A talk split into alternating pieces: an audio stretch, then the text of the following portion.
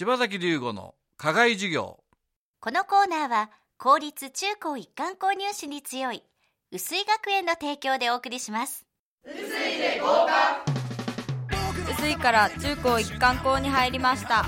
苦手だった数学でいい点数が取れました。ライバルが近くにいるから刺激になります。名前は薄いだけど先生は熱い。兄弟揃ってお世話になってます。1に努力2に集中3しがなくて5薄い子供の未来を今育てる薄井学園。新学期生受付中。先手必勝春から受験モード。柴崎龍吾の課外授業。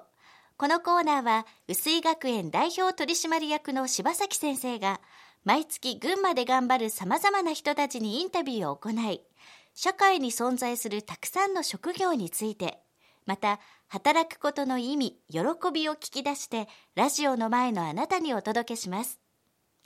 4月は群馬を拠点に全国的な活躍を見せるバンド G フリークファクトリーの茂木弘明さんを迎えています。最終回の今日は音楽活動の醍醐味そして今後について伺いました。今音楽活動やってて、はい。一番これをここが面白いっていうところはどこなんですか？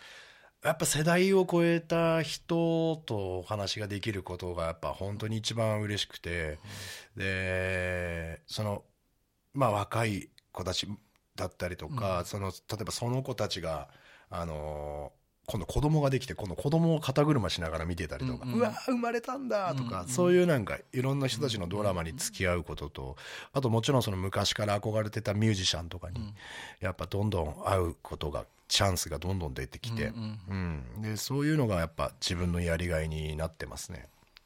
これからどうしていきたい？これからっすか、これからはねまあ今の活動が一日でも長く続けられたらいいなって逆に思ってます、うんあの仕事とあれですよね今音楽活動が。はい。別にはい。生きてますよね、生きてますね、はい、はい。それはどういうどうどういう折り合いをつけてるんですか？折り合いはもう正直本当についてないですね。もう例えば、えー5時半まで仕事をして、えーそのまま東京に行って、うん。大体帰ってくるのが朝方4時とかなんですよ、うんうん。で次の朝8時半にはもう「おはようございます」やってるんで、うん。もう正直ねあの寝る時間を削るしかないんですよ。でもこれ不思議なもんで、うん。3時間寝れば十分な体にもう全然なってきちゃった。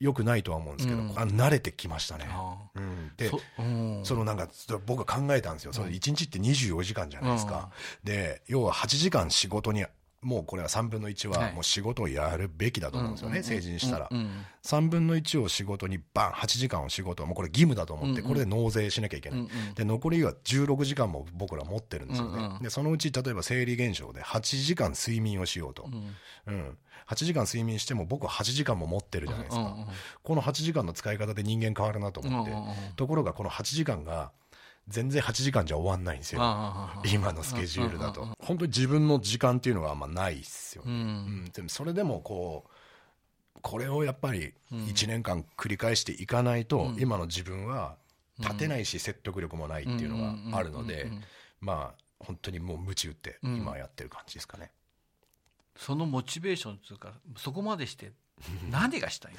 意地ですよね。意地意地で意地で何なのかな、うんなんていうかな。その例えば音楽は音楽の責任があると思うんですよ、まあ、音楽活動でありますよね、はい。仕事の方でもやっぱり、はい。責任じゃないですか、うん。はい。うん。で例えばその仕事の方で僕が音楽やってようがやってなかろうが関係ないんですよ。あまあそりゃそうだね。向はいこうの人は、関係ないです。からね。関係ないです。はい。はい。でバンドの方でも僕が普段仕事やってようが、うん。公園で寝てる人だろうが、ん。関係ないんですよ、うん。いい音楽を聴かせてくれよっていううんお金をそこで払ってるわけじゃないですか、お金だけじゃないですよ。スケジュールもそこで割いているし、それは全部責任で、うん。やっぱり約束で全部なってるわけですから、うん。そこはやっぱり、まあ、守っていきたいなと、うん。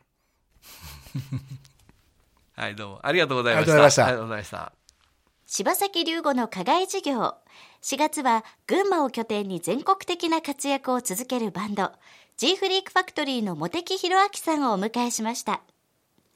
さて来月は柴崎先生が若きパティシエ川村浩二さんにお話を伺います。柴崎龍吾の課外授業このコーナーは薄井学園の提供でお送りしました。